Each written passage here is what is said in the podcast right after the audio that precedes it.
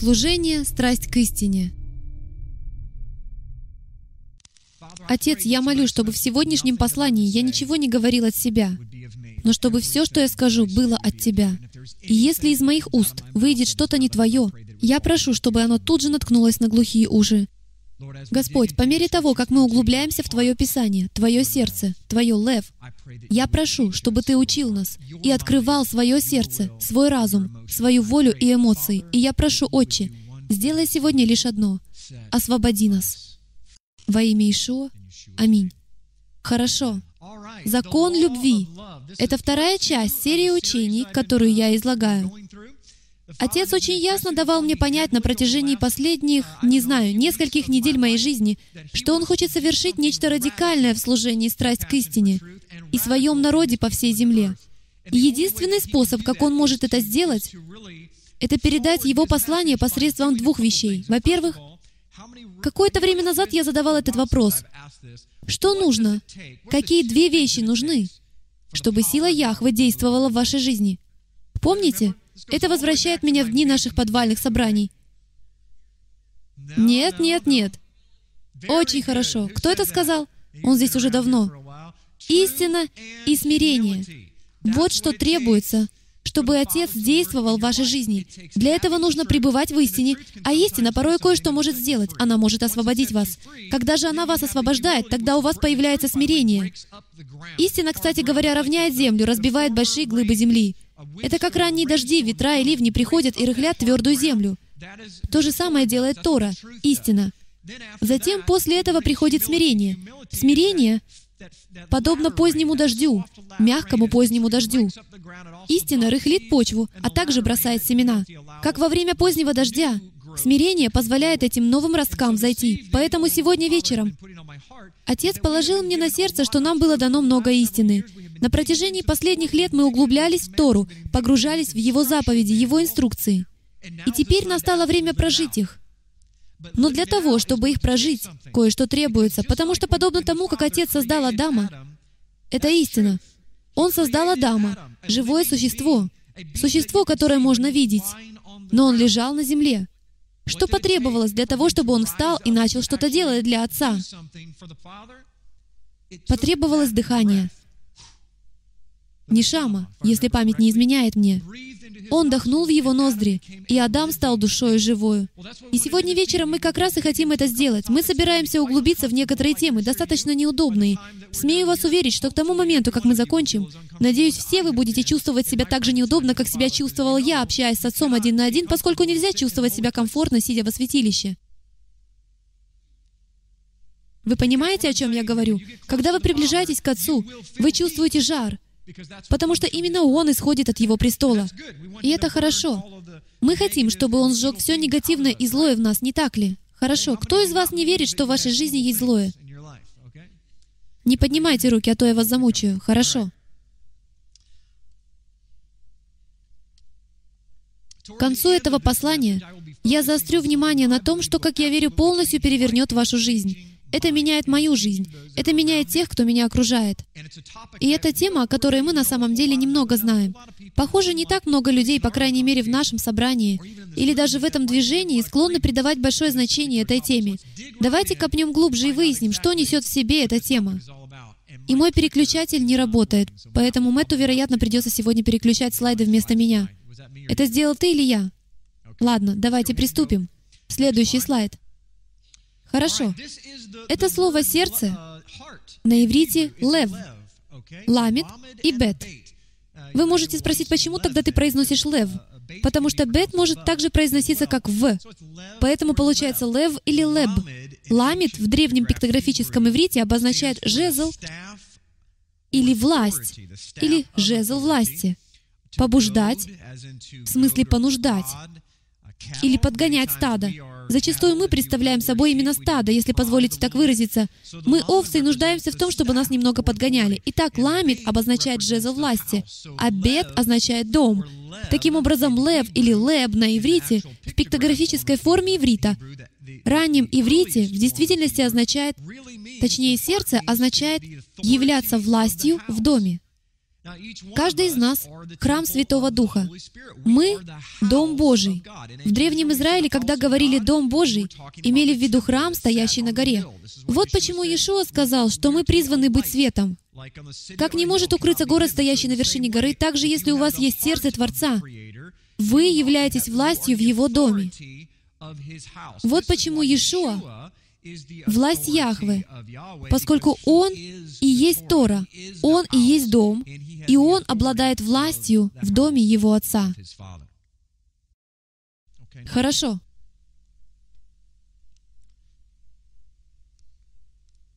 Можешь проверить, подключена ли эта штука там, в углу? Наступит день, когда техника будет работать на протяжении всего служения, до самого конца.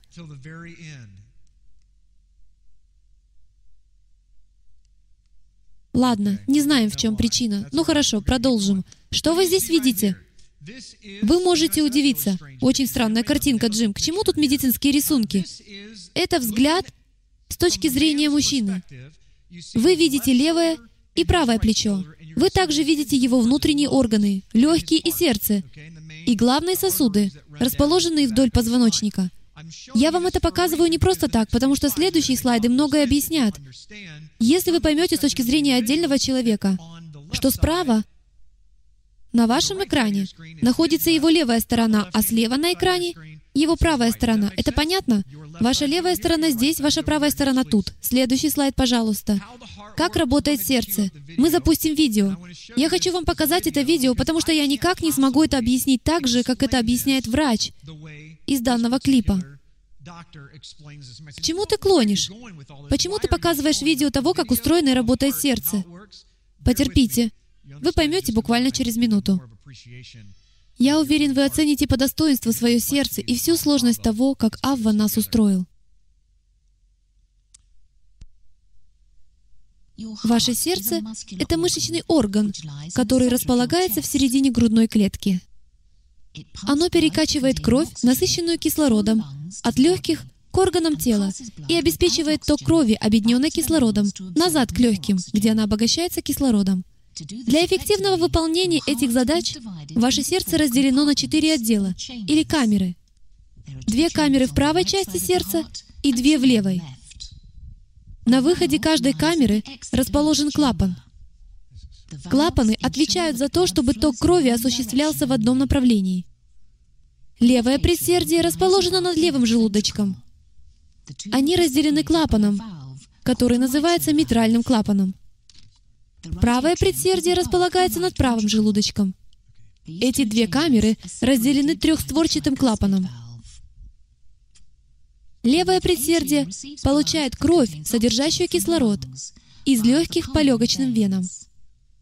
Затем эта кровь поступает в левый желудочек, который выталкивает ее в аорту. Из аорты кровь поступает к различным частям тела.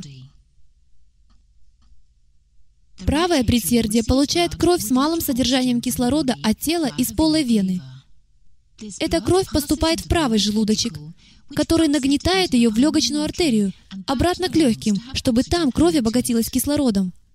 Клапан на выходе левого желудочка, клапан аорты, препятствует обратному току крови в желудочек. Легочный клапан на выходе правого желудочка также не дает крови течь в обратном направлении. Этот ток крови не происходит автоматически. Он обеспечивается благодаря сокращениям сердечной мышцы под воздействием электрических импульсов.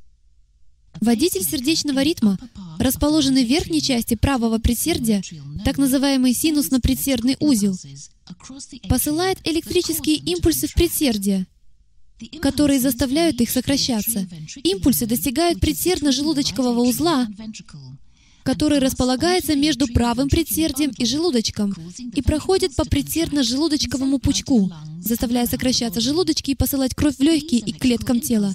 Эти электрические импульсы распространяются по сердечной мышце, обеспечивая ее сокращение в правильной последовательности. Нервы, подходящие к сердцу, изменяют частоту сердечных сокращений, которые задают импульсы сердечной мышцы, тем самым подстраивая работу сердца к потребностям организма.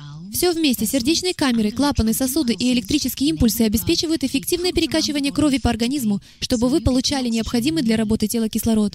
Кто-нибудь стал больше ценить то, как работает ваше сердце?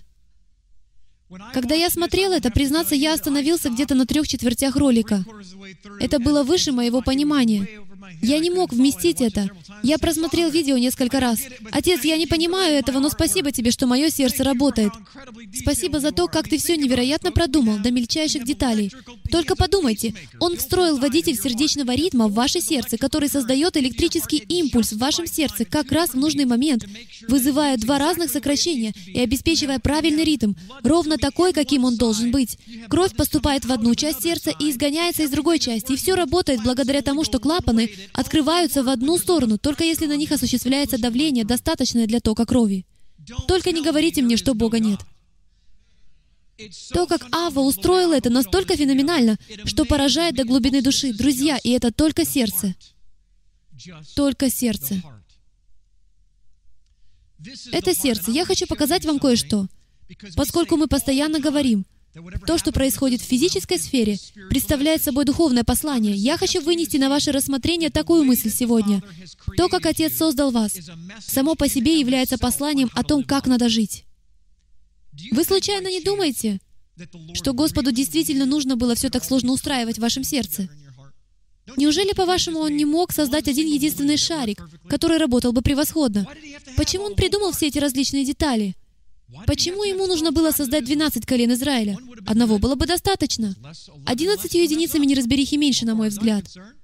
Но он избрал все то, что он избрал, с определенной целью. Синим цветом на рисунке обозначены две сердечные камеры в правой части сердца.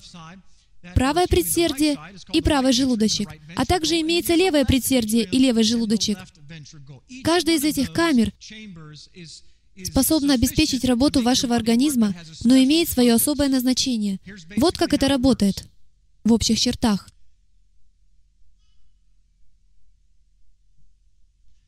Правые камеры сердца закачивают кровь, объединенную кислородом, и отправляют ее к легким, чтобы там она обогатилась кислородом. Затем легкие отправляют обогащенную кислородом кровь назад, в левую половину сердца, которая, в свою очередь, отправляет ее к остальным органам тела. Позвольте повторю. Верните слайд с изображением сердца, пожалуйста, чтобы вы могли это видеть. Сначала в половину сердца, закрашенную синим цветом, поступает или закачивается вся кровь, содержащая очень мало или совсем не содержащая кислорода. Почему? Потому что она уже прошла по клеткам вашего тела, и организм забрал весь кислород из крови. Именно так и функционирует ваше тело. Именно благодаря этому делятся клетки в вашем организме и так далее и тому подобное, что позволяет им оставаться здоровыми. И затем вся кровь перекачивается обратно к сердцу, чтобы получить кислород. Итак, правая половина сердца принимает эту кровь, нуждающуюся в кислороде, и посылает ее в легкие. Кровь поступает в легкие, где кислород связывается с клетками крови. Затем кровь возвращается, но на этот раз она поступает в другую камеру, в левое предсердие. Левое предсердие принимает эту кровь, богатую кислородом, и отсылает ее к остальным органам тела. Вот так работает ваше сердце. Это невероятная система. Один клапан, один просвет. Ток крови не в том направлении, и ничего не работает. Это намного сложнее любой техники, которую мы можем создать. И вот реальность, которую, как я верю, Ава пытается до нас донести через то, как функционирует ваше сердце. Ваше сердце разделено на две части, на две половины. Всякий раз, когда вы видите число 2 в Писании, вы тут же должны понимать, о чем он говорит.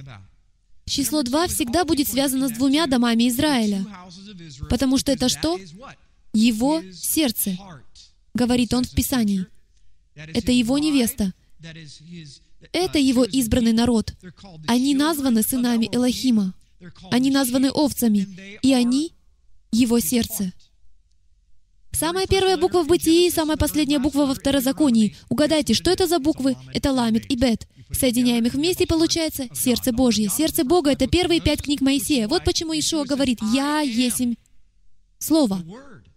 Он — сердце Яхвы. Он пришел научить нас Его сердцу. Итак, возвращаясь к числу два, это Северное и Южное царство.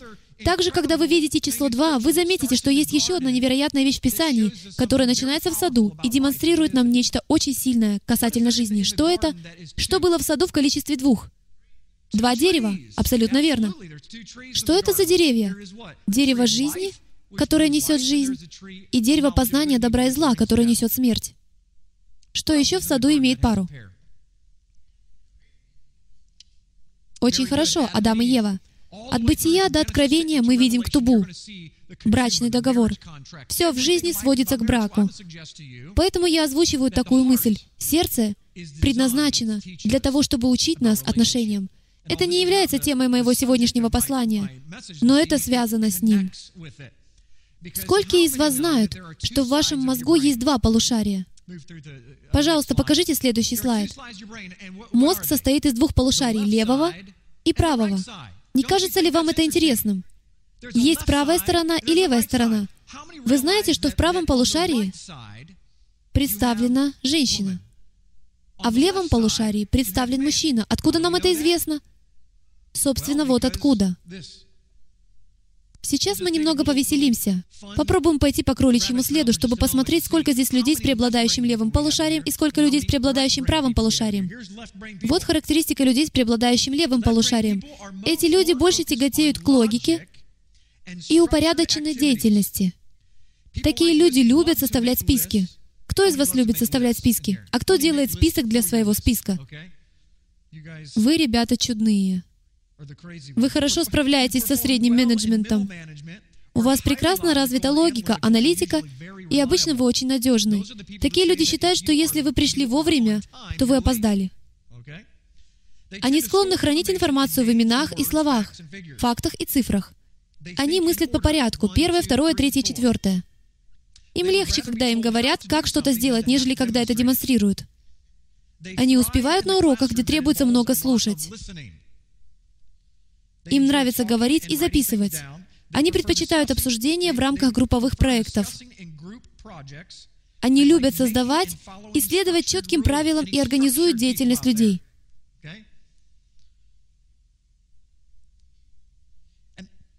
Им не нравится, когда нарушается установленный ими порядок. В моем доме вы долго не продержитесь, это точно. Это характеристика людей с преобладающим левым полушарием. У людей с преобладающим правым полушарием, напротив, сильная эмоциональная сторона.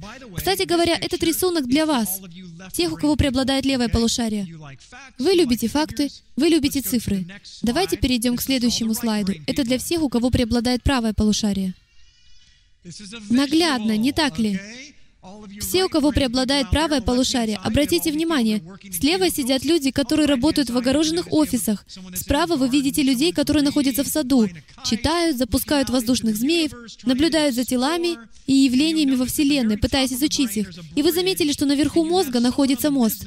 И кто-то с бизнес-половины перебегает на правую сторону мозга, а люди с левого полушария пытаются ему помешать туда попасть, потому что вы не должны переходить на другую сторону, если вы находитесь на левой стороне. Люди с преобладающим правым полушарием выводят левополушарных из себя. Люди с доминирующим правым полушарием очень эмоциональны и больше полагаются на интуицию и более бессистемно обрабатывают информацию.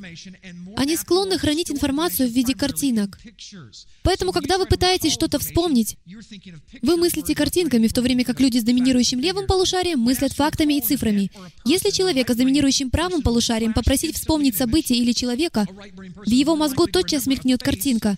Такие люди больше запоминают лица а люди с доминирующим левым полушарием запоминают имя. Хотя эти люди обладают хорошей зрительной памятью, они, как правило, плохо справляются с логическими лингвистическими тестами. Для них настоящая проблема. Они относятся к той категории людей, которые не любят выступать перед аудиторией.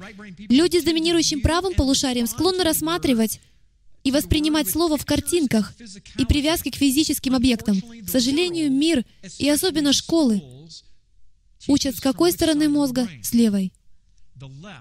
Теперь угадайте, к какому полушарию мозга относится греко-римское американское христианское мышление? К левому. Мы мыслим по-гречески. Мы греки, мы все формулируем. Наша теология напоминает красивые небольшие ведерки. На другой стороне находится мышление Иврим. Оно очень конкретное. Оно глубоко уходит в землю. Оно целостное. Оно смотрит на всю картину в целом. Прежде чем начать пристально изучать детали. Что такое истина вообще? И когда вы узнаете, что это истина, вы увеличиваете изображение и выясняете, что эта истина имеет сказать, в то время как левое полушарие мозга сначала обращает внимание на детали, как пазл. Оно раскладывает все кусочки пазла и пытается собрать их. А человек с преобладанием правого полушария скажет, сдается мне, эта картинка на коробке что-то значит. И смотрит сначала на картинку, а затем берет кусочки пазла и начинает собирать картинку. В то время как человек с преобладанием левого полушария говорит, «Не нужна нам эта картинка, я и так сделаю». Итак, это левое и правое полушарие мозга. Какое это все имеет значение? А вот какое. Сколько из вас могут отнести себя к людям с доминирующим правым полушарием? Поднимите руки, оглядитесь вокруг. Не опускайте руки. Посмотрите вокруг. Сколько здесь людей с доминирующим левым полушарием? Хорошо, опустите руки. Согласно проведенным исследованиям, у большинства мужчин доминирует левое полушарие, а у большинства женщин преобладает правое полушарие. Если вы мужчина, у которого преобладает правое полушарие, вы, вероятнее всего, очень сбалансированная личность, поскольку у типичного мужчины чаще всего левое полушарие доминирует над правым. Поэтому, если вы являетесь противоположностью этому распространенному типу, тогда, скорее всего, согласно статистике, вы ближе находитесь к центру. К чему я все это говорю? А вот к чему. У женщин обычно преобладает правое полушарие. Они правая сторона, правая сторона сердца. Мужчины — левая сторона. Верните картинку сердца, будьте добры. Хочу вам кое-что показать. Вот здесь. Женщины, ваша задача. Вы и без того это знаете, мне не обязательно вам говорить о ваших обязанностях. Вы все очень быстро замечаете, не так ли? Некоторые из вас обладают невероятной интуицией. Вы видите события до того, как они произойдут. Вы можете сразу сказать, если что-то не так. У вас есть эта невероятная способность понимать, когда что-то нуждается в жизни, и вливать ее. Как раз этим и занимается правая половина сердца. Она принимает мертвую кровь. В вас заложена способность, дорогие женщины, исцелять такую кровь. Вы понимаете, что ей нужна жизнь, но сами вы не можете вдохнуть жизнь в эту кровь. И что же вам остается делать? Вы не можете отправить ее к левой стороне мозга, к левой стороне сердца. Некоторые из вас, кто состоит в браке, испытывают напряжение в своем браке, поскольку вы видите все то, что идет неправильно, но передаете это своему мужу. Сразу же. Нельзя этого делать. Подобно модели сердца устроена модель брака и модель наших отношений в целом. Вы видите проблему? Что вы делаете? Вы должны отправить ее к легким. А что находится в легких? Кислород. А что такое кислород в Писании? Что такое воздух в Писании? По-гречески это пневма, на иврите руах. Это дух живого Создателя. Вы должны взять то, что нуждается в жизни, отослать это сначала к Создателю. Он вдохнет в это жизнь, и тогда Он отошлет это назад. И угадайте, куда Он это отошлет? Он отошлет это не вам, он отошлет это вашему мужу. Он отправит это в левое полушарие мозга. Он отправит это в левую половину сердца. И уже он несет ответственность за то, чтобы отправить это ко всем остальным частям тела. Если он не пошлет дух, жизнь, кровь к остальным членам семьи, к остальному телу Мессии, тело Мессии умрет. Мужчины, на вас лежит ответственность. Она заложена в вас. Ваша задача состоит в том, чтобы поддерживать работу сердца. У жен есть эта потрясающая способность указывать на все то, что неправильно. Аминь, мужчины? Кому-нибудь из вас приходило в голову, что это, в общем-то, их работа? Вы думаете, она вас пилит. Вы чувствуете, что не выдерживаете. Почему ты выливаешь на меня весь этот негатив? Потому что они выполняют функцию правой половины сердца. Это просто их работа. Они сигнализируют о том, что крови требуется жизнь. Они отсылают ее к духу. Вот в чем состоит ваша работа, дамы. Перестаньте взваливать это все на своего мужа, указывая на негатив. Сначала обратитесь к духу. Тогда у вас появится способность подойти к мужу так, что это преобразит его и подвигнет к покорению новых высот. Мужчина, не выроните мяч. Если вы не перекачаете эту кровь к остальным частям тела и не поделитесь силой, которую дал вам Яхве через вашу жену, остальное тело от этого только потеряет и в конечном итоге умрет. Аминь. Видите, сердце — это потрясающий пример. Все тело — это потрясающий пример того, как должна строиться жизнь и взаимоотношения. Как же мы дошли до такой неразберихи в жизни? Пока я не переключился на послание «Шалом в доме», я это добавлю в него позже. Вот на что я хочу указать. У нас в христианстве зародилась эта концепция, греческая концепция, что мужчина — это лидер. Мы победители и капитаны на своем корабле. Мы не осознаем, что жена направляет руль. Получается, вы можете давить на педаль сколько угодно, но у нее в руках маленький руль. И лодка поплывет, куда она захочет. Разве не так? Разве не аминь? Мужчины от этого совсем не в восторге, не так ли? Вы знаете, что так оно и есть. Она ведома духом. Порою она чувствует что-то прежде вас. Поэтому пользуйтесь этими преимуществами. Когда она приходит к вам в духе, выслушайте ее. У нее есть кровь, которая была обогащена. Поверьте, если вы не послушаете ее, вы принесете смерть телу. Ава создал ее такой. Давайте двигаться дальше, запомним все вышесказанное. Правая, левая, правая, левая. Сколько из вас понимают, что сердце не бьется вот так? Бамп, бамп, бамп. Оно так не бьется, не правда ли? Удары сердца — это бабам, бабам, бабам. Но разве не любопытно? Вы когда-нибудь видели валов? Они запряжены в одно ермо. Вы знали, что один вол должен идти на полшага впереди другого? Это похоже на такой ритм. Тудум, тудум, когда они идут. Почему именно так? Что бы произошло, если бы они шли шаг в шаг? Не было бы ведущего. Они бы остановились. Именно ведущий вол, ведущая лошадь, создает достаточное давление на ермо того, кто идет за ней следом, чтобы вести упряжь. Тот же самый механизм работает и в сердце. Что это означает? Угадайте, какая часть сердца сокращается первой? Левая сторона. Именно левая сторона сокращается первой. Мужчины, все начинается с вас. А женщины сделают свою работу автоматически. Но жизнь, которая приходит в вашу семью, ваш брак, ваше тело, потому что все начинается с дома, разве не так? Начинается с вас начинается с вашего движения. Позвольте своему сердцу биться так, как оно должно биться. Постоянный обмен крови, обогащенной кислородом, и крови, объединенной кислородом, поддерживает вас жизнь. Это постоянный процесс. То, что мы в браке иной раз считаем... Я не планировал, что это послание будет о семье, но во взаимоотношениях мы порой думаем, что противоположность — это нечто негативное. Однако это именно то, что поддерживает вас жизнь. Вы думаете, у моей супруги вся мертвая кровь? Разве не я должен добывать кислород? Это не что-то негативное. Если каждый не будет выполнять свою работу, тело умрет. Вы член тела Мессии. Вы знали, что если вы просто появитесь в Экклесии, по местном собрании, и просто возьмете обогащенную кислородом кровь, то часть тела погибнет. Вы это знали? Ваша задача — взять обогащенную кислородом кровь и затем передать ее остальному телу. А после этого вы вернетесь, чтобы взять больше крови, больше кислорода. Ваше личное хождение с Отцом.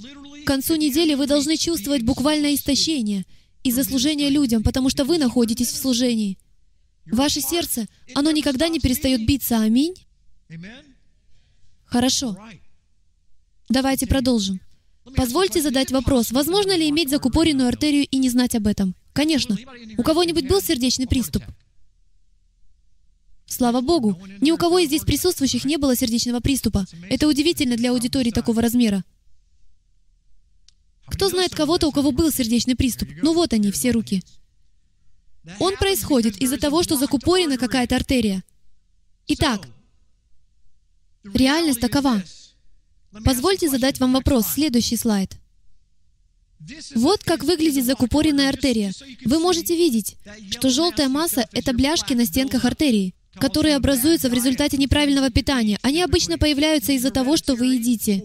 Это может быть наследственной проблемой или же следствием неправильного питания. Запомните то, что я только что сказал. Они могут появиться в силу наследственности или в результате того, что вы сами вкладываете в свое тело.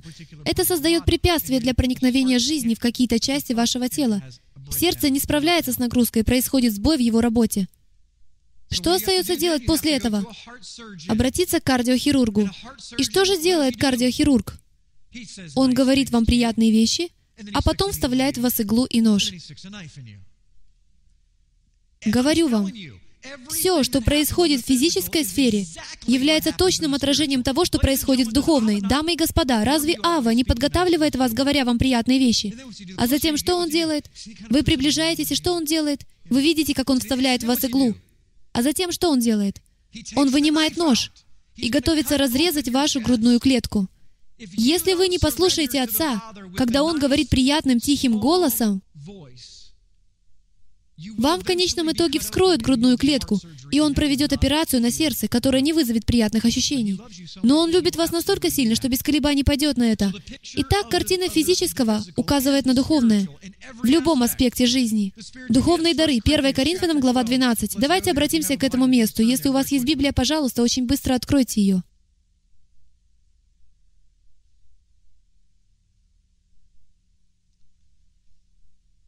1 Коринфянам 12. Здесь говорится о духовных дарах. Как это все относится к сердцу, мы выясним. Не хочу оставить вас, братья, в неведении и о дарах духовных. Знаете, что когда вы были язычниками, то ходили к безгласным идолам, так, как бы вели вас. Потому сказываю вам, что никто, говорящий Духом Божиим, не произнесет анафемы на Иешуа, и никто не может назвать Иешуа Элохимом, Господом, как только Духом Святым. Дары различны, но Дух один и тот же. И служения различны, а Господь один и тот же. Послушайте, и действия различны, а Бог один и тот же, производящий все во всех. Но каждому дается проявление Духа на пользу.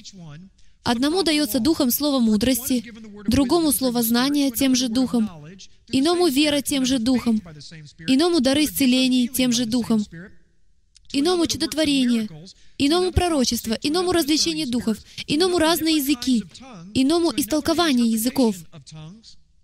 Все же сие производит один и тот же рух, разделяя каждому особо, как ему угодно. Он удостоверяется. Вы знаете, что такое рух в примере с сердцем? Это электроны. Это частицы, находящиеся в сердце, которые создают электрические импульсы, вызывающие сокращение сердца. Без огня Яхвы нет и самого сердца. Оно не бьется. Давайте пролистаем на две главы вперед. Глава 14. Мы прочтем первые три стиха. 1 Коринфянам 14. «Достигайте любви, ревнуйте о дарах духовных, особенно же о том, чтобы пророчествовать. Ибо кто говорит на незнакомом языке, тот говорит не людям, а Богу, потому что никто не понимает его, он тайный говорит духом. А кто пророчествует, тот говорит людям в назидание, увещание и утешение». Выскажу такую мысль. Духовные дары, пророчество. Мы должны ревновать о нем больше, чем о чем-либо еще. Почему? Потому что оно назидает людей. Какая польза в том, чтобы говорить на языках? Много и быстро, но никто не получит назидания. Он предпочитает, чтобы вы молчали, и один человек пророчествовал и говорил слово Яхвы людям с дерзновением, для того, чтобы они могли покаяться. Галатам, глава 5. Давайте очень быстро обратимся к этому месту Писания. Одно из моих любимых мест. Галатам 5.14. «Ибо вся Тора в одном слове заключается «Люби ближнего твоего, как самого себя». Прямая цитата из Второзакония. «Если же друг друга угрызаете и съедаете, берегитесь, чтобы вы не были истреблены друг другом». Я говорю, поступайте по духу, и вы не будете исполнять вожделений плоти, ибо плоть желает противного духу, а дух противного плоти. Они друг другу противятся, так что вы не то делаете, что хотели бы. Если же вы духом водитесь, то вы не под Торой. Что это значит? Это значит, что вы не находитесь под ее наказанием, вы не под ней. Ее вес не давит на вас, и она не может проклясть вас. Тора делает только три вещи — благословляет, проклинает и дает определение греху. Поэтому, если вы водитесь Духом, вы никогда не нарушите ее и, следовательно, не будете под ней. Дела плоти известны, они суть. Прелюбодеяние, блуд, нечистота, непотребство, идолослужение, волшебство, вражда, ссоры, зависть, гнев, распри, разногласия, соблазны, ереси, ненависть, убийство, пьянство, бесчинство и тому подобное. Предваряю вас, как и прежде предварял, что поступающие так Царство Божие не наследуют. Теперь послушайте, плод же Духа, любовь, радость, мир, долготерпение, благость, милосердие, вера, кротость, воздержание. На таковых нет закона. Знаете, что это на самом деле означает? 55 переводов, которые я посмотрел, более половины из них трактуют это место Писания следующим образом. Закон не мешает или не препятствует всем этим вещам. Иными словами, нет закона, против любви. Нет закона против терпения. Нет закона против благости и так далее и тому подобное. В связи с этим позвольте задать вам вопрос, поскольку главная мысль сегодняшнего послания такова. Оцените себя по шкале от 1 до 10. Мы немного коснулись этого на прошлой неделе. Сколько из этих качеств есть у вас? Оцените себя по шкале от 1 до 10 по каждому из этих качеств. Любовь. В каком виде она присутствует у вас? В баллах от 1 до 10. 10 — наивысшая точка, 5 — средняя оценка, радость, мир, долготерпение. Как бы хотелось пропустить этот пункт.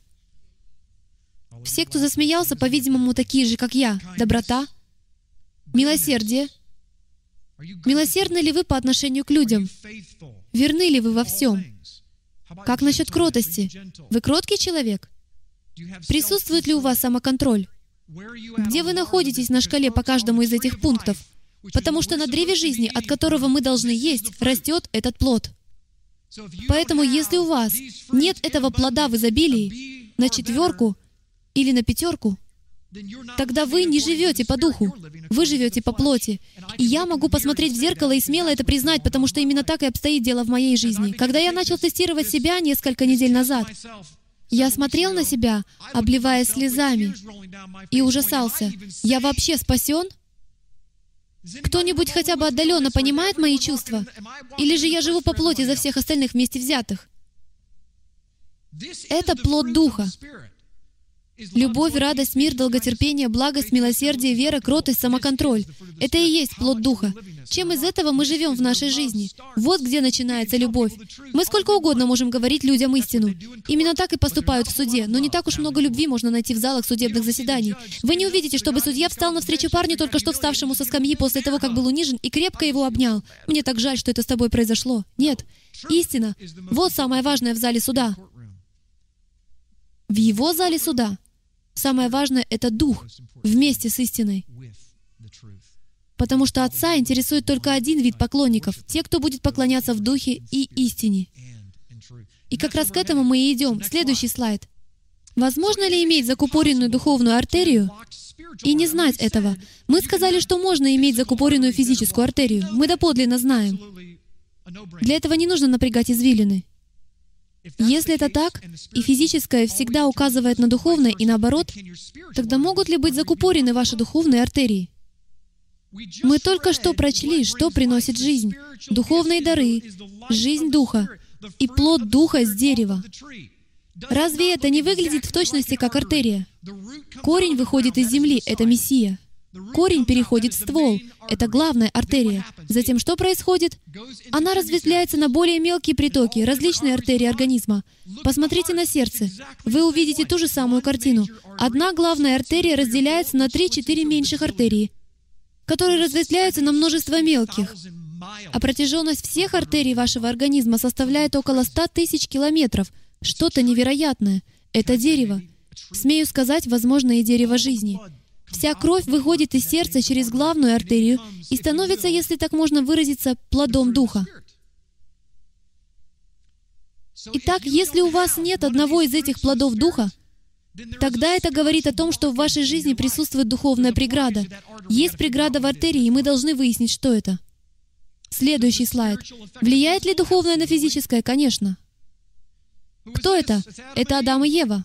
Это такой калифорнийский вариант Адама и Евы. Враг вложил ложь в уши Евы. Она вкусила от плода и повлияла на физический мир. Вы знали?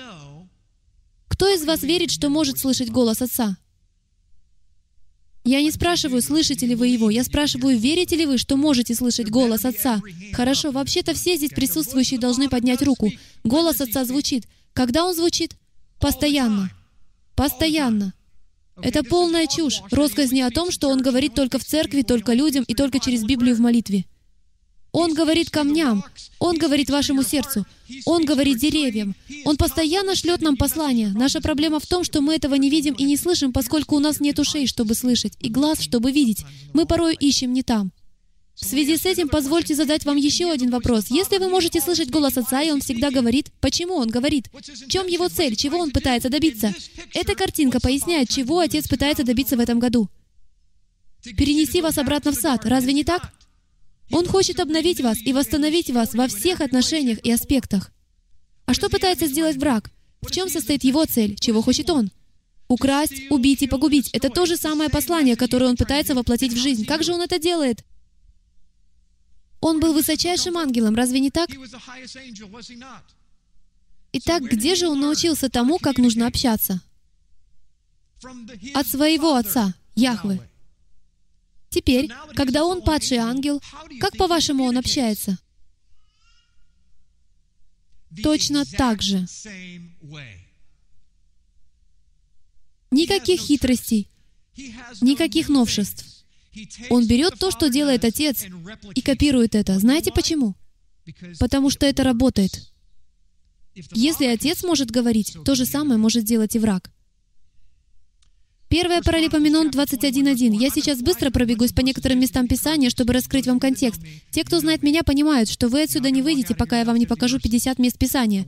Я хочу, чтобы у вас утвердилось представление о контексте того, что говорит Писание о другой стороне. На иврите сатана — это хасатан, что значит противник. «И восстал сатана на Израиля, и возбудил Давида сделать счисление израильтян». Я мог бы углубиться в контекст, но сейчас я просто хочу показать вам все это. Иов 1.6. «И был день, когда пришли сыны Божии предстать пред Яхвы. Между ними пришел сатана, и сказал Яхве сатане, «Откуда ты пришел?» Мне определенно нравится перевод короля Якова. «И отвечал сатана Яхве и сказал, «Я ходил по земле и обошел ее. Сыны Божии, падшие ангелы, предстали перед Отцом вместе со своим лидером». Иов 2.4. «И отвечал сатана Яхве и сказал, «Кожу за кожу, а за жизнь свою отдаст человек все, что есть у него». Почему? Потому что люди настолько эгоистичны, что пекутся только о своей жизни и комфорте, о своей безопасности.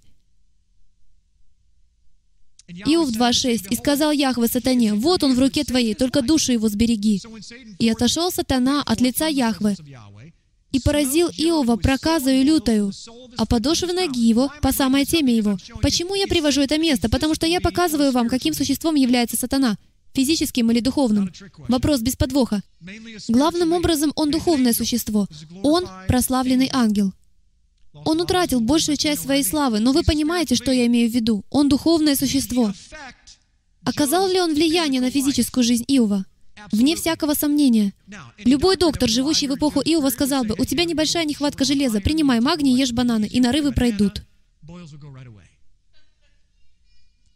В духовной сфере Яхве точно знал, откуда они появились. Псалом 108.6. «Поставь над ним нечестивого, и дьявол, противник, достанет одесную его». Именно это означает «сатана» на иврите. Захария 3.1. «И показал он мне Иисуса, великого Иерея, стоящего перед ангелом Яхвы, и сатану, стоящего по правую руку его, чтобы противодействовать ему». Что нам здесь показано? Война. Два предводителя — и сказал Яхве сатане, «Господь да запретит тебе». Сатана, да запретит тебе Яхве, избравший Иерусалим. Не головня ли он, исторгнутая из огня? Я советую вам внимательно разобрать контекст. Возможно, это поразило вас. Перед тем, как мы перейдем к Евангелию от Матфея, я хочу, чтобы вы внимательно посмотрели на эти места Писания, описывающие, что в духовной сфере идет война. На протяжении всего Ветхого Завета можно найти намного больше мест Писания, которые показывают, что Яхве не только посылает своих ангелов, но Он также, хотите верьте, хотите нет, посылает нечестивых. Вы скажете, Джим, Бог не посылает злых ангелов. Да неужели? Почитайте свою Библию, начало книги, где говорится, что злой дух был от Господа. Значит ли это, что он поддерживает зло? Нет. Он дает вам то, что вы уже просили. Кто из вас знает, что когда вы молитесь, посылаются ангелы? Даниила, глава 10. Кто из вас знает, что если это так, то также высылаются ангелы, когда вы делаете что-то неправильно? Это истина, нравится нам это или нет. На протяжении всего Танаха мы видим эту битву добра и зла в духовной сфере, сражающихся за народ Яхвы. Матфея 4.10. Переходим к Новому Завету, который хорошо нам знаком. Мы знаем, что демоническая активность велика. А почему ее так много? Потому что Господь Господь и Царь Царей был явлен. И что Он делал? Он был светом миру. А что делает свет? Он сияет во тьме. Кто-нибудь задавался вопросом, где были все эти бесы в Ветхом Завете? Они все были там. Их нельзя было увидеть, потому что они действовали в тени. Но когда появился Мессия, все они, ад прорвало, если так можно выразиться, потому что Он являл свет повсюду. Именно это Он и делает. Тогда Иешуа говорит ему, «Отойди от меня, сатана, ибо написано, Господу Богу твоему поклоняйся и Ему одному служи». Прямое физическое проявление врага перед нашим Мессией. Матфея 12, 26. «И если сатана сатану изгоняет, то он разделился сам собой. Как же устоит царство его?» Продолжим. Быстро пробежимся по этим местам Писания, чтобы вы увидели это. Марка 4, 15. «Посеянное при дороге» означает тех, в которых сеется слово, но к которым, когда услышат, тотчас приходит сатана и похищает слово, посеянное в сердцах их. И откройте Евангелие от Луки, главу 13. Я хочу вам зачитать отрывок из нее, чтобы вам четко это увидеть. Некоторые из вас уже знают кое-что из этого. Стих 10. Но я хочу, чтобы вы увидели эту активность, поскольку порой мы настолько привязаны к плотскому, что не осознаем, что происходит вокруг нас. О чем я? Стих 10. Луки 13.10. В одной из синагог учил он на шаббат в субботу. Там была женщина, 18 лет, имевшая духа немощи. Что он сказал? Дух немощи. Она была скорчена и не могла выпрямиться. Как мы сейчас это называем? А? Остеопороз. Это могло быть и другое заболевание. У нас припасены названия для всего. Разумеется, если вы пойдете к врачу, кто из вас хоть раз слышал от врача? У вас дух немощи. Примите эти две желтенькие. Вы такого не услышите. И Иешуа, увидев ее, подозвал и сказал ей, «Женщина, ты освобождаешься от недуга твоего», и возложил на нее руки, и она тотчас выпрямилась и стала славить Бога. При этом начальник синагоги, негодуя, что Иешуа исцелил в субботу, сказал народу, «Есть шесть дней, в которые должно делать. Те и приходите исцеляться, а не в день субботний». Так говорили фарисеи. Господь сказал ему в ответ, Лицемер, не отвязывает ли каждый из вас вала своего или осла от ясли в субботу и не ведет ли поить? Сию же, послушайте внимательно, сию же дочь Авраамову, которую связал сатана. Только подумайте, вот уже 18 лет, не надлежало ли освободить от уз сих в день субботний? О чем говорит Иешуа? Он связывает болезнь с нечистым духом. Могу я задать вопрос? Кто из вас смотрит на происходящее так же, как это делает он? Я точно так не делал. Я даже не уверен, делаю ли я это сейчас. Отец бросил мне вызов посредством своего слова. Давайте продолжим. Деяние 5.3. Но Петр сказал, «Анания, для чего ты допустил сатане вложить в сердце твою мысль, солгать Духу Святому и утаить из цены земли?» Минуточку, кто солгал? Анания или сатана? Хороший вопрос. Кто из вас получал слово от Господа? Кто-нибудь подходил к вам и выдавал невероятно ободряющее и своевременное слово? Вы знали, что это от Господа. И этот человек вам даже говорил, «Я верю». Иногда мне звонят люди и говорят, «Джим, ты у меня на сердце. Святой Дух хочет, чтобы я сказал тебе это слово». И оно оказывается таким своевременным. Это слово от Господа. Бывало с вами такое, чтобы вам звонили и говорили гадости? Это слово от врага. Если вы можете получить слово от Господа, то вполне возможно, что это не ваш супруг или супруга орет на вас, дамы и господа, но что-то, что говорит им на ухо. Нам это не по душе. Из-за этого мы ощущаем дискомфорт. Знаете почему? Потому что это означает, что мы не контролируем полностью ситуацию. Враг и Отец осуществляют контроль. Не верите? Давайте продолжим. 1 Коринфянам 7.5. «Не уклоняйтесь друг от друга, разве по согласию, на время, для упражнения в посте и молитве, а потом опять будьте вместе, чтобы не искушал вас сатана невоздержанием вашим. Большинство людей верит, что враг может искушать нас. А как он искушает нас? Он что, присылает нам уведомление, «Сегодня я буду тебя искушать»? Нет. Возможно, он предупреждает по электронной почте? Нет. Он говорит в ваши уши. Откуда, по-вашему, приходят эти мысли? Позвольте высказать следующее соображение. Отец создал вас добрыми или злыми? Добрыми. Откуда исходит все добро? От Отца. Мне все равно, о какой религии идет речь. Во всех религиях, в большинстве из них присутствует добро. В большинстве религий присутствует истина. Кто является собственником всей этой истины и всего этого добра? Это не делает все религии правильными. Это просто означает, что в некоторых из них присутствует добро и истина. Вся истина и все добро исходит от Него. Если это так, то у вас нет способности производить добро. Вы это знали? Даже атеист, творящий добро, не может поставить это себе в заслугу. С другой стороны, откуда исходит все зло? Некоторые из вас не могут дать вразумительный ответ. Оно исходит от Отца? От вас? Вы знали, что у вас нет способности производить зло? Так говорит Писание. Именно враг принес зло на эту землю. В Адаме и Еве не было зла. Только когда они отведали от дерева познания добра и зла, у них внутри появилась возможность для врага искушать и выпускать это наружу. Если это так, то в следующий раз, когда вы или ваш супруг выскажете, или такая мысль просто придет вам в голову, распознайте, что эта мысль не от вас. Вы не можете говорить противоположное, дамы и господа. Вы не можете утверждать, что Бог дал вам слово для кого-то, или что Яхве вложил в вас эту потрясающую мысль или видение, и наряду с этим не признавать за врагом способность сделать то же самое со знаком минус. Что Он хочет, так это действовать в тени, чтобы вы ничего Ему не приписывали. Мы говорим, ну знаешь, не хочу записывать на его счет еще больше дел. Позвольте заметить, какое признание он получает от Отца. Он называет его Богом века сего, поскольку пока что он таковым и является. Придет день, когда этот царь склонится перед истинным царем царей и истинным Господом господствующих. Но до того момента, люди, он оказывает влияние на нашу жизнь. И вам нужно это признать.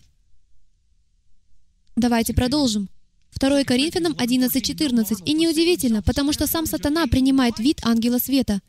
Иногда вам и в голову не приходит, что вы находитесь под влиянием врага, поскольку вы убеждены, что это добро, в то время как на самом деле это зло. Это значит, что мы должны знать разницу между истиной и ложью, добром и злом. Следующий слайд. 2 Коринфянам 2.10. «А кого вы в чем прощаете, того я. Ибо и я, если в чем простил, кого простил для вас от лица Мессии, чтобы не сделал нам ущерба сатана. Ибо нам не безызвестны его умыслы. Вы видите это? У учеников была концепция, которая отсутствует у многих в этом зале, а именно, вы должны прощать. Потому что если вы этого не делаете, сатана воспользуется вами. Нет такого, чтобы существовали только вы и Отец. В таких красивых греческих личных взаимоотношениях с Иисусом. Мне жаль. К этим отношениям подключается еще одна личность, нравится вам это или нет. И на вас лежит ответственность противостоять Ему, но Он всегда рядом. Становится понятнее? Я могу начать заново, если хотите. Сейчас только 7 часов.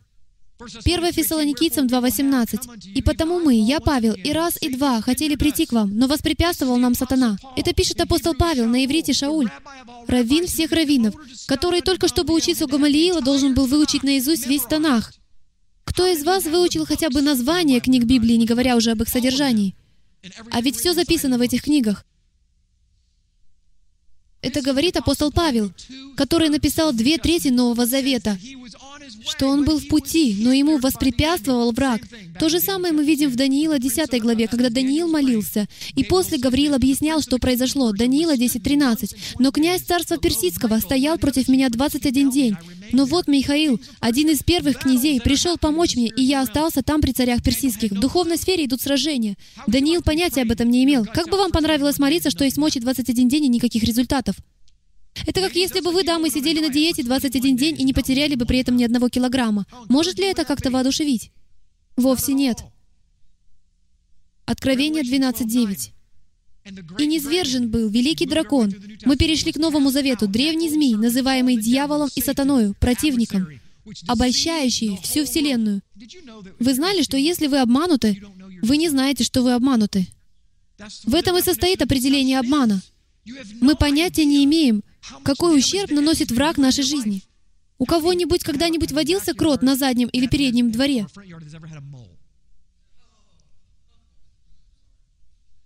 Некоторые, наверное, держат крота в качестве домашнего питомца. Это сатана, взять его.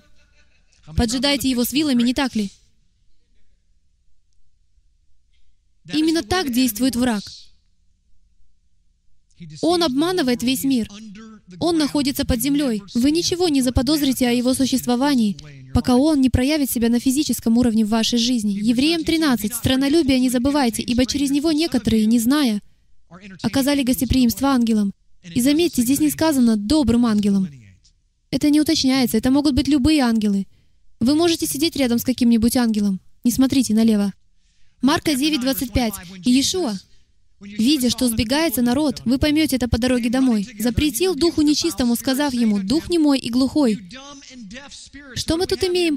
Перед нами человек, который не слышит и не говорит. Иешуа смотрит сквозь телесное и видит нечистого духа, стоящего за этим.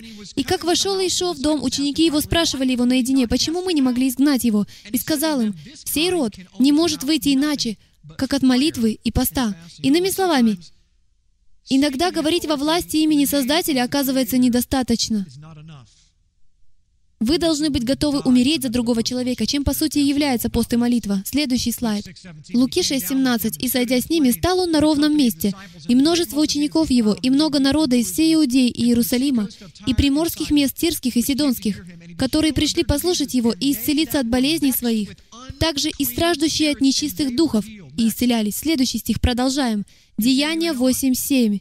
Ибо нечистые духи из многих, одержимых ими, выходили с великим воплем, а многие расслабленные и хромые исцелялись. Вы видите связь? Почти всякий раз, когда вы видите нечистых духов или злых духов в Писаниях, присутствует какая-либо форма немощи или телесного проявления, связанная с ними. Деяние 8.7. «Ибо нечистые духи», мы только что прочли этот стих, следующий. Теперь мы переходим к теме в высшей степени неудобной для некоторых из вас. И вот что это за тема. Если все это правда, и есть злые духи, которые действуют в духовной сфере, невидимой для вас, если то, о чем говорят места Писания, которые мы только что прочли, правда, тогда в жизни некоторых из вас присутствует влияние, о котором вы даже не подозреваете. Давайте вернемся к книге Исход, глава 34, и прочтем эти стихи, поскольку я верю, что они откроют вам глаза. Даг на занятии по изучению Библии в понедельник привел, как мне помнится, именно это место Писания что стало подготовкой для сегодняшнего послания. Исход 34.6. «И прошел Господь пред лицом его и возгласил, «Господь, Господь, Бог человеколюбивый и милосердный, долготерпеливый и многомилостивый и истинный, сохраняющий милость в тысячи родов, прощающий вину и преступление и грех, но не оставляющий без наказания, наказывающий вину, что на иврите означает судить или посещать, отцов в детях, и в детях его, и четвертого рода. От этого у вас, мужчины, должны волосы встать дыбом. Все, что вы делаете, вы передаете своим детям, и ничего не можете с этим поделать. Любую дверь, которую вы оставляете открытой для врага, вы открываете для своих детей. Вы открываете дверь своего дома. Свежий воздух поступает только для вас? Или же воздухом может дышать вся семья? Вы не можете это остановить. Как только вы открыли дверь, вы становитесь доступными для врага. Следующий слайд. Второзаконие 11.26. «Вот я предлагаю вам сегодня благословение и проклятие. Очень просто. Все проклятия исходят от Яхвы, и все благословения исходят от Яхвы. Разница лишь в том, что Он не сам посылает на вас проклятие. Вы просите об этом. И Он позволяет противнику. Ему приходится позволять. Если вы просите Его о проклятии, нарушая одну из Его заповедей, Он вынужден допустить соответствующего демонического духа в вашу жизнь. Благословение, если послушаете заповеди Яхвы, Бога вашего, которые я заповедую вам сегодня, а проклятие, если не послушаете заповеди Господа Бога вашего и уклонитесь от пути, который заповедую вам сегодня, и пойдете вслед богов иных, которых вы не знаете. Проклятия отнимают качество жизни. Мы не говорим о спасении, мы не говорим о судьбе в вечности. Кто из вас понимает, что Библия, прошу прощения, Тора, выполняет три функции, как я говорил ранее? Она благословляет, проклинает и дает определение греху. Если вы не знаете Мессию, то вы находитесь под проклятием. Это проклятие повергнет вас в озеро Огненное в судный день. Мессия пришел не для того, чтобы отнять закон, инструкции. Он пришел не для того, чтобы уничтожить GPS. Он пришел, чтобы устранить полисмена. Аминь. Нет, в этом зале могут присутствовать полисмены. Не надо было мне это говорить. Он пришел даже не устранить полисмена. Он пришел уничтожить штрафные квитанции, которые вы получили. Вот теперь можете сказать «Аминь». Итак, мы не говорим о вечном осуждении, потому что это вечное проклятие, когда вы не знаете Мессию. Но когда вы знаете Мессию, нет никакого осуждения тем, которые в Мессии. Аминь. Проблема в том, что если вы не знаете, что имеете злого духа в своей жизни, поскольку вы нарушили заповедь, что высвободило проклятие в вашу жизнь, и вы даже не хотите верить, что это истина, даже после того, как мы прочли все эти места Писания, вы снижаете качество силы Божьей в вашей жизни. Вы уничтожаете свой потенциал зубца в колесе. И в конечном счете вы отказываетесь позволить крови, содержащей жизнь, течь по телу. Только когда вы достигаете своего полного потенциала и освобождаетесь от того, что сдерживает вас, это приносит освобождение находящемуся рядом с вами человеку. Это как домино. Опрокиньте одну костяшку, и они опрокинутся все. Выньте одну костяшку, и движение в ряду прекратится. Каждый из вас важен. Левит 26.39. «А оставшиеся из вас, послушайте внимательно, исчахнут». Это ключевое место Писания. «А оставшиеся из вас исчахнут за свои беззакония, свои грехи, в землях врагов ваших, и за беззаконие отцов своих исчахнут. Тогда признаются они в беззаконии своем и в беззаконии отцов своих, как они совершали преступления против меня и шли против меня». Дайте продолжение за что и я шел против них и ввел их в землю врагов их. Тогда покорится необрезанное сердце их, и тогда потерпят они за беззакония свои. И я вспомню завет мой с Иаковом, и завет мой с Исааком, и завет мой с Авраамом вспомню, и землю вспомню. Люди, здесь говорится, что мы должны исповедовать не только свои грехи, но и грехи наших отцов. И вопрос, который возник у нас на занятии по изучению Библии, это какой во всем этом смысл? Кто из здесь присутствующих уделяет время, чтобы исповедовать и думать о грехах, которые совершили его родители или бабушки с дедушками? Сколько из вас большую часть времени посвящают тому, чтобы отойти подальше от того, что они делали? Я вижу поднятые руки и согласно кивающие головы. Мы все делали ошибки. Но хочу сказать вам, что согласно Писанию, если вы убегаете от этого, вы поступаете неправильно, потому что вы не сможете убежать от злого духа. Вы не сможете убежать от проклятия. Если ваши праотцы, предыдущие поколения наделали серьезных ошибок, могу заверить вас, что Библия истина. Это посетит детей в четырех поколениях. И есть только один способ прервать это. Мы прочтем об этом. Вечное рабство противовес жизни в несвободе. У нас есть Бог, который сокрушит всякое ермо несвободы в вашей жизни. Некоторые из вас действуют и совершают то, что совершали ваши родители, о чем вы даже не подозревали. Вы знали, что это доказанный факт. Если вы усыновляете ребенка, это подтверждается снова и снова, даже странно. Можно взять ребенка от матери, и 20 лет спустя в нем будут точно такие черты характера. Даже несмотря на то, что он был воспитан в абсолютно другой семье, этот ребенок ведет себя как его биологический мать и отец. Как такое возможно? Врачи и ученые никак не могут разобраться. Казалось бы, в этом нет никакого смысла. О, должно быть это ДНК. Это в крови. Жизнь в крови. Смерть в крови. Злые духи действуют в крови. Знаете, откуда я это узнал? Потому что так действует Дух. У него нет другого плана. Он копирует Божьи методы. Почему, по-вашему, существуют болезни, согласно Мессии и его собственным книгам? Потому что они проникают в кровь. Вы скажете, Джим, ты бредишь. Это немного странно. Я слышал некоторые из этих вещей, когда еще играл с магической говорящей доской. Вот почему нельзя играть с говорящей доской. И если вы думаете, что я шучу, вы просто не понимаете, как это все серьезно. Каждое наше малейшее действие либо открывает дверь Отцу, и Он приносит вам жизнь, либо открывает дверь смерти. Дверь открывается, дверь открывается, тадам, тадам, тадам. Напоминает, друзья мои, звук бьющегося сердца. Нам необходимо разрушить проклятие. Следующий слайд, пожалуйста. Езекииль 18.14. «Но если у кого родился сын, который, видя все грехи отца своего, как мы сейчас, и что же нам делать? Какие он делает, видит и не делает подобного им? На горах жертвенного не ест, к идолам дома Израилева не обращает глаз своих, и человека не притесняет, и насильно не отнимает, хлеб свой дает голодному, и нагого покрывает одеждою. Дальше. То сей не умрет за беззаконие отца своего. Он будет жив.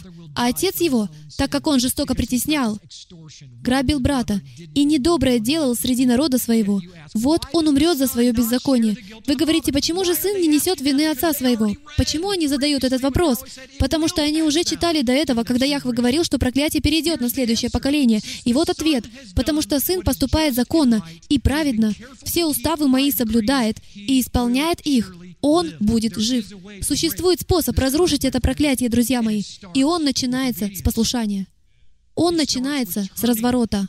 В новозаветной христианской теологии и терминологии мы называем это покаянием. Вы не поворачиваетесь спиной к греху. Это греческая концепция. Вы поворачиваетесь к Отцу, потому что вы родились в саду, и это ваш папочка. Мы не концентрируем внимание на грехе.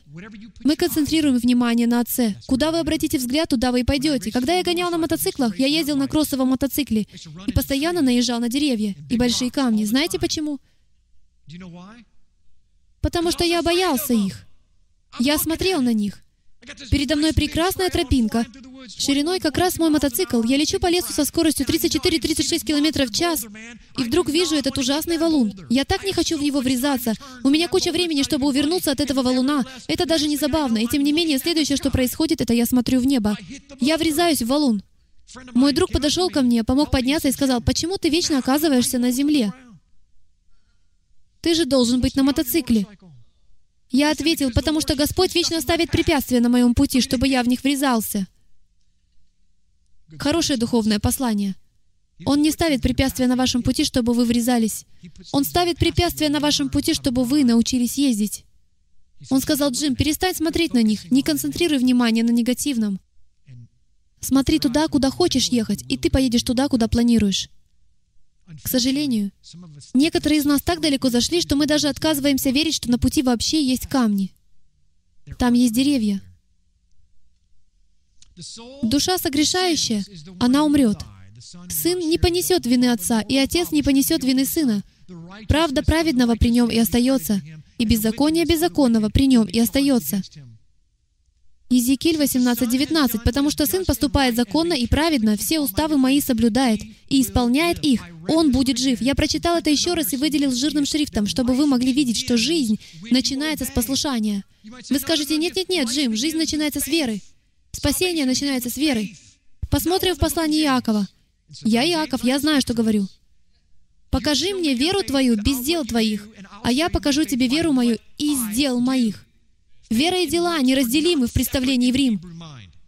Для мышления евреям абсолютно не свойственно говорить «я верю» и при этом не делать ничего. Это сбивает с толку. Для греков здесь нет ничего неясного, потому что они совсем другие. Верить и делать — это две разные вещи. Я верю, но я не обязательно должен делать то, что я утверждаю. Позиция политика. В представлении евреям вы делаете то, что говорите. Вы человек слова. Резюме. В Эдемском саду для Хасатана была открыта дверь. Каждый день мы можем открывать либо закрывать двери. Ответственность лежит на нас. Мы можем это делать. Враг говорит столько же, сколько говорит Отец. Мы не боремся с самими собой или другими, но в молитве, послушании и подчинении другим мы сражаемся в сверхъестественной сфере.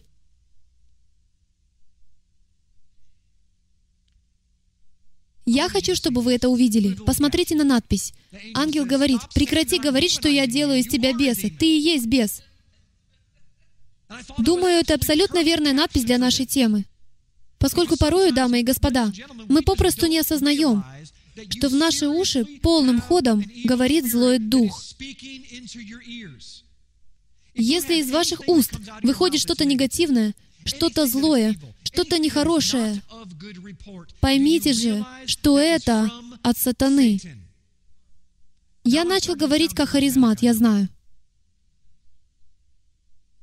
Но это правда или нет? Яхве использует врага, чтобы наказывать нас и вернуть в Его завет благословений. Многие немощи и болезни в Библии связаны с нечистыми духами или бесовской активностью. Минуточку. Ну, Джим, это же в Библии. Сегодня такого не происходит. Вы живете, все отрицая, и поэтому враг продолжает работать в вашей жизни. Иешуа смотрел сквозь немощь, болезнь, телесная, и решал проблему родового проклятия или всего того, что вызывал присутствующий там нечистый дух. Дальше. Здесь мы рассмотрим, как получить освобождение. Мы почти закончили. Прежде всего, вам нужно признать, что враг существует и хочет повлиять на вас, чтобы уничтожить качество вашей жизни. Не переключай пока. Как бы вам понравилось сражаться на войне, не зная, кто ваш враг? Некоторые из вас так и поступают. Вы стараетесь поклоняться Отцу, что есть мочи. Вы пришли к Торе и осознали, что отцы древности передали вам то, что является не совсем истинной. Вы пытаетесь исправить свою жизнь и стать все более и более святыми и угодными Отцу во всех отношениях. Но каким-то образом основы вашей ДНК не меняются. Вы все еще не кроткий.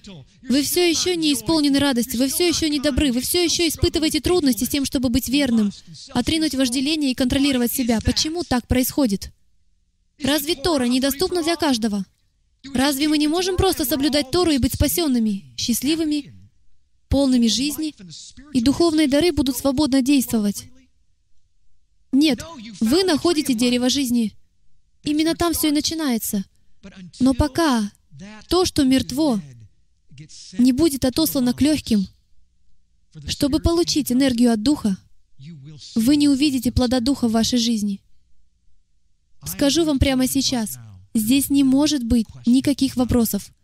Вместе с тем, что произошло на нашем занятии по изучению Библии в понедельник, могу вас заверить, что то, что делает Отец, то, что Он начал делать во мне несколько месяцев назад, потрясая мой мир, поднимая меня на другой уровень, показывая мне, что нельзя оставаться прежним, нельзя оставаться прежним лидером, нельзя оставаться таким же, каким ты был прежде, каким ты был вчера. Вы должны впитывать мой дух в свою жизнь, в мой закон, чтобы увидеть плод дерева жизни. Итак, первое, что вам нужно сделать, осознать, что враг существует. Номер два. Попросите открыть вам грехи вашей жизни, которые проклинают вас, а также грехи предыдущих поколений, которые могли открыть двери врагу без вашего ведома. Помните, в самом начале я показал вам картинку сердца и закупоренную артерию. Какими двумя способами может закупориться артерия? Насколько же это удивительно? Причиной может быть наследственность или вы. Других способов получить сердечный приступ нет, дамы и господа. Он наступает либо благодаря предыдущему поколению, либо тому, что вы вкладываете в свое тело. Вы полагаете, это совпадение? Отец говорит физическому миру. В вашей жизни есть проблемы либо благодаря вашим праотцам, и в этом случае вы должны разобраться с этим и разрушить это проклятие вашей жизни. Либо у вас проблемы благодаря вам, и в таком случае вы должны прекратить грешить. Дальше. Когда мы по-настоящему состоим в завете, где мы подчиняемся друг другу в любви, тогда ваши шансы получить освобождение возрастают экспоненциально. Что это значит? Это значит, что если вы живете вне завета, с поместной экклесией, вы становитесь полноправной добычей врага. Вы полагаете это совпадение, когда Отец говорит, «Не оставляйте собрания своего и общение со святыми. Потому что каждый из нас — это артерия, перекачивающая кровь. Все делают свою работу. Когда вы выходите за пределы сердца, вы отделяетесь от кислорода, текущего от тех, кто вас окружает. И некоторым это нравится. Знаете почему? Потому что вам не нравится, когда кто-то вас омывает. Терпеть не могу, когда меня начинают чистить. Я сам по себе. У меня доминирует левое полушарие. Некоторым из нас нужны объятия. Нужно немного правого полушария. Нужно немного больше баланса. Вам нужно осознать, что вы часть тела, и пока вы не начнете выполнять свою функцию, вы, скорее всего, не находитесь на пути к раскрытию своего полного потенциала. Следующий пункт того, как получить освобождение. Нужна вера. Вы знали, что вера — это дар? Кто из вас это знал? Не бойтесь признаться. Я этого не знал несколько лет назад. Вера — это дар. Вы с ней не рождаетесь. Есть люди, которые настолько одарены верой, что убеждены, что если они будут достаточно усердно молиться, все вы, сидящие в центре, подниметесь в воздух. Я не такой. Кто-то мне сказал, Джим, у тебя больше веры, чем у кого-либо, кого мне довелось повстречать. Нет, это называется глупость. Лучшего пути я не знал. Когда мне было пять лет, я попытался сам повести машину. А почему нет? Папа ведь водит. Вера. Нам нужна вера. Если вы хотите освободиться от проблем в вашей жизни, вы должны верить, что враг существует, вы должны исповедовать грехи своих отцов, и вы должны без колебаний верить, что можете освободиться. Если вы хотя бы на один процент не верите этому посланию, вы никогда не освободитесь. Вы постоянно будете мучиться с одними и теми же проблемами в вашей жизни. Вы должны поверить, что сражаетесь с врагом, не с самим собой и не со своим супругом. Некоторые вещи, друзья мои, можно исповедовать только один на один Яхве. Но остальное нужно исповедовать друг другу. Вы это знали? Есть вещи, которые вы исповедуете только Яхве. Если вы обидели Яхве, идите к нему. Но если вовлечен другой человек, дамы и господа, вы обязаны пойти к этому человеку. А если у вас родовое проклятие, Если что-то досаждает вам годами, следующий слайд, пожалуйста. Если в вашей жизни присутствует то, что мы называем твердыней, даже если это неверие, я верю, что Отец специально выделил это для кого-то в этом зале. Я не знаю, для кого. А может быть, не только для вас, потому что я знаю, что это точно для меня. Вот почему Он и положил мне это на сердце. Я даже не намеревался. В качестве твердыни я мог указать миллион вещей. Порнография, похоть, алкоголизм, гнев. Неверие, вот что Он положил мне на сердце. Тогда вы должны пойти к старейшинам в вашем собрании и попросить их помолиться за вас. Вы это знали? Некоторым из вас это не по душе. Пойти к кому-то и рассказать им о своих грехах? А что вам мешает это сделать?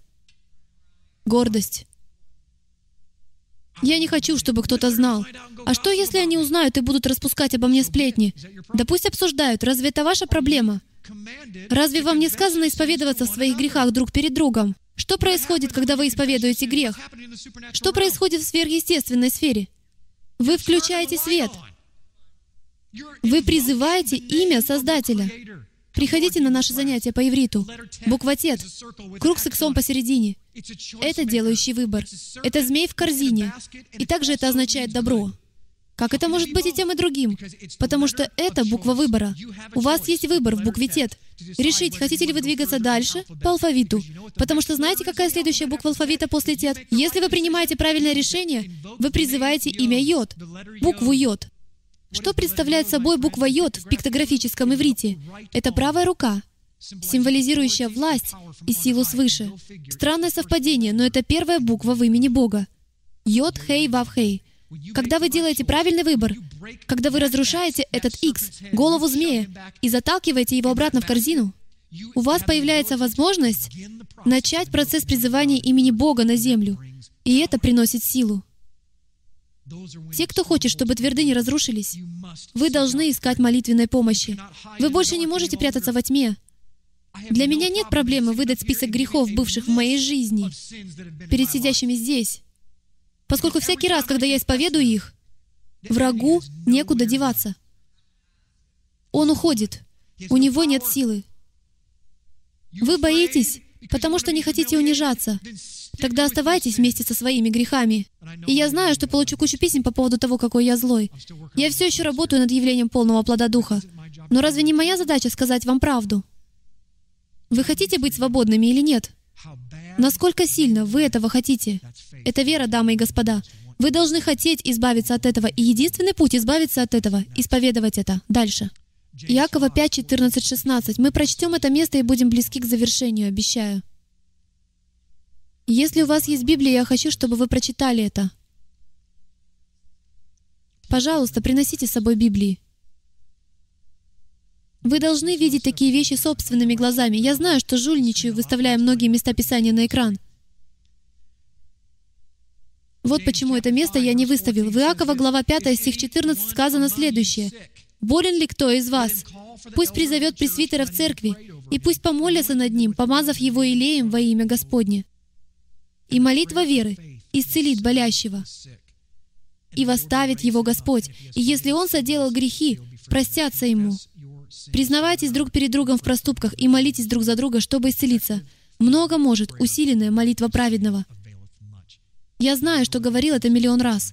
Но для тех из вас, которые, возможно, смотрят нас онлайн, и вы никогда не задавались этим вопросом или не исследовали эту тему, или же никогда не слышали, как я об этом говорю, что означает слово «праведный» на греческом? Что оно означает на иврите?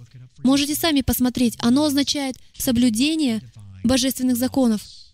Когда вы делаете то, что правильно, те, кто соблюдает Божьи законы, любят Его, согласно Библии. Они наиболее близки к Нему. Вы когда-нибудь задавались вопросом, почему сказано идти к старейшинам? Почему не к своему другу? Самому близкому другу.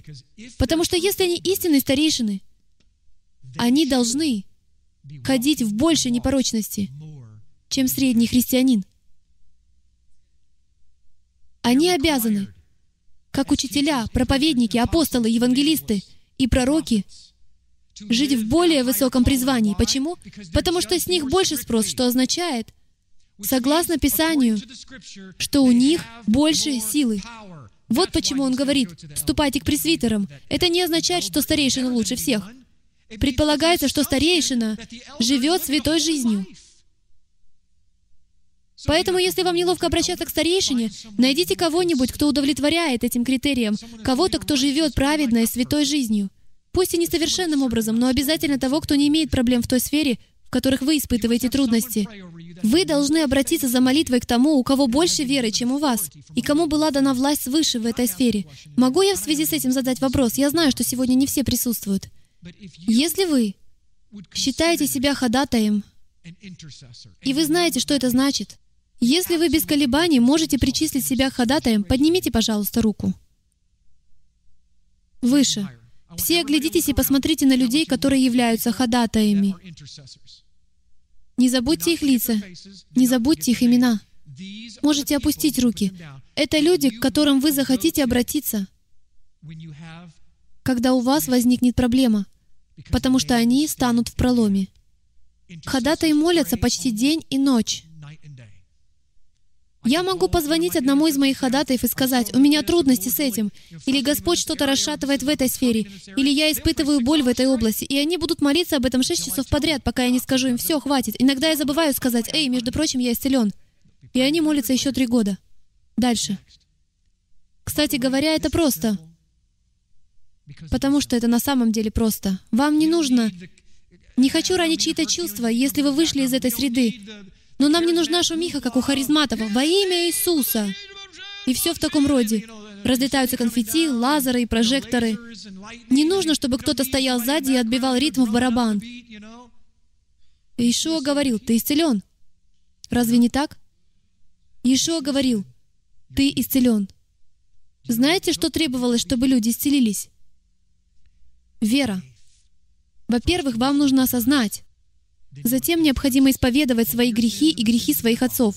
Затем вам нужно верить, как никогда прежде. Нужно покаяться в этих грехах и ходить в обновленной жизни.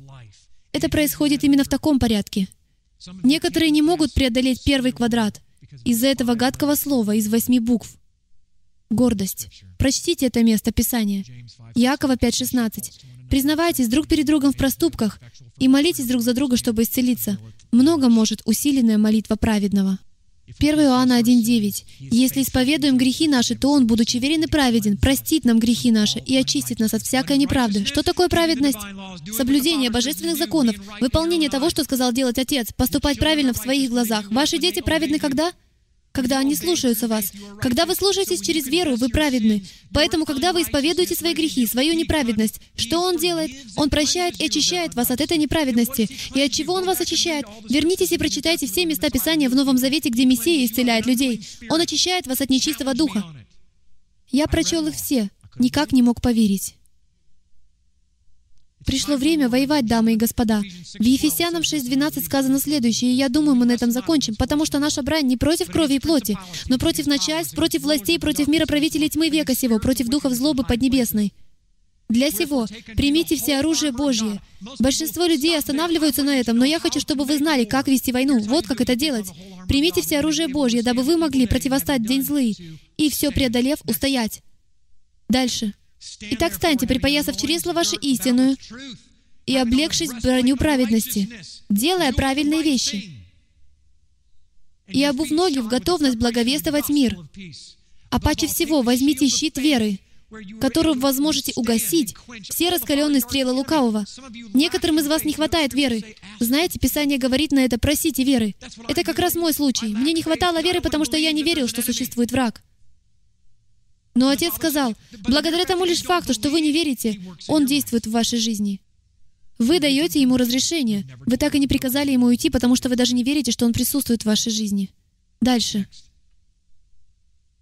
В Иоанна 8.36 сказано следующее. «Если Сын освободит вас, друзья мои, то истинно свободны будете». Я выделил истину, потому что это два слова в английском языке в и поступках. Вы хотите освободиться? Это начинается с вас, с шага, называемого мецва. В иврите — благое дело. Это значит, что вы делаете шаг, входя в воды Иордана, а затем Он разделяет их. В первый раз Он разделил воды, когда Моисей поднял жезл. Знаете, что Он делал? Учил Моисея идти верой, что Он совершит это. Это благодать. Во второй раз это уже было не так просто. Он потребовал, чтобы они вошли в воду. Некоторые из вас находятся на этом этапе, когда Отец совершил сверхъестественные вещи в вашей жизни. Почему Он больше их не совершает? Потому что вы перестали действовать. Хотите быть свободными? Войдите в воду. Осознайте, что вы должны перейти на ту сторону.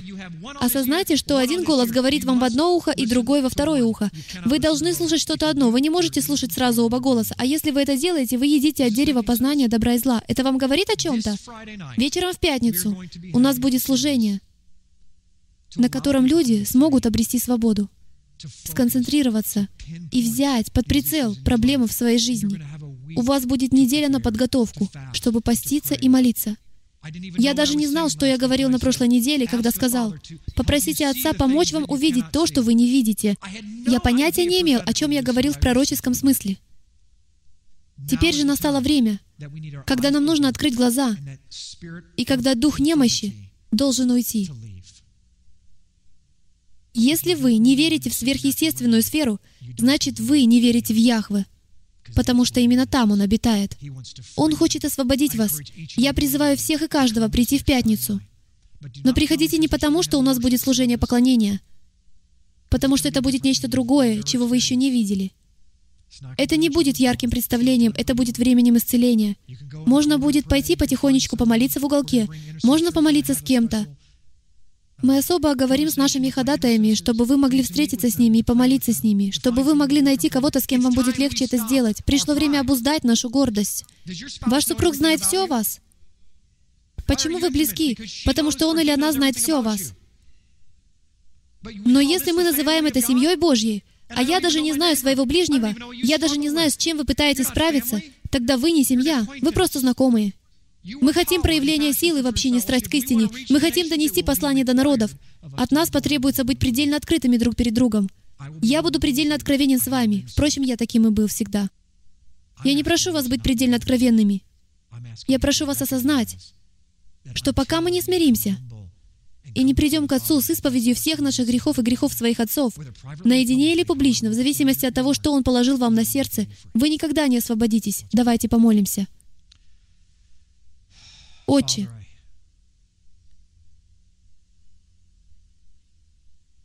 сегодняшнее послание было трудным.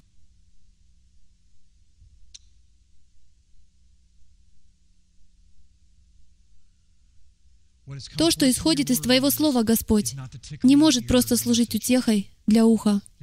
Это послание, которое несет жизнь и смерть, Отче.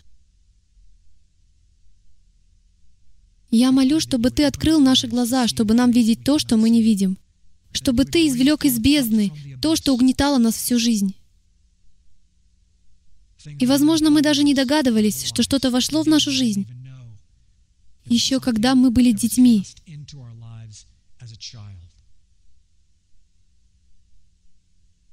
Возможно, в предыдущем поколении царствовал алкоголизм, возможно, гнев, возможно, злоба, а возможно и все пороки — блуд, прелюбодеяние. Пока не удастся по-настоящему разобраться с этими проблемами, у врага будет полное право присутствовать в нашей жизни. Отче, пришло время для того, чтобы Твой Дух влился в Твой народ. Но Ты можешь прийти только когда этот храм пуст. Поэтому, Отче, мы не спровергаем идолов. Мы изгоняем всех злых духов. Мы просим, чтобы Ты открыл их каждому из нас, дабы мы могли по-настоящему креститься в Твой Дух. Отче, действуй в Твоем народе уже сейчас. Приготовь нас в эту неделю слышать Твое Слово, Твой тихий, спокойный голос. И когда мы не знаем, о чем молиться, я прошу Тебя открыть нам это. Освободи свой народ от фараона, веди нас в обетованную землю кровью Мессии, Иешуа Хамашеха. И все скажут Аминь. Можете быть свободны. Если сегодняшнее послание отозвалось в вашем сердце, или любое учение служения страсть к истине повлияло на вашу жизнь, я призываю вас стать одним из наших финансовых партнеров. Наше видение здесь, в служении страсть к истине, это быть светом народом. Светом не горстки людей, но светом народом. И мы верим, что лучший способ это сделать — использовать медиаканалы. Поэтому, если Отец полагает вам это на сердце, пожалуйста, нажмите кнопку «Пожертвовать» и станьте частью грандиозного действия в эти последние дни, чтобы донести Тору до народов, взять истинный дух, соединить их и позволить этому новому человеку возрастать в качестве невесты для ее Мессии. Особенно благодарим за ваши молитвы. Нам нужно много молитвы в служении «Страсть к истине» с учетом миссии и видения, которые Он нам дал. И благодарим вас, что вы являетесь частью этого. Шалом, шалом вам и вашей семье.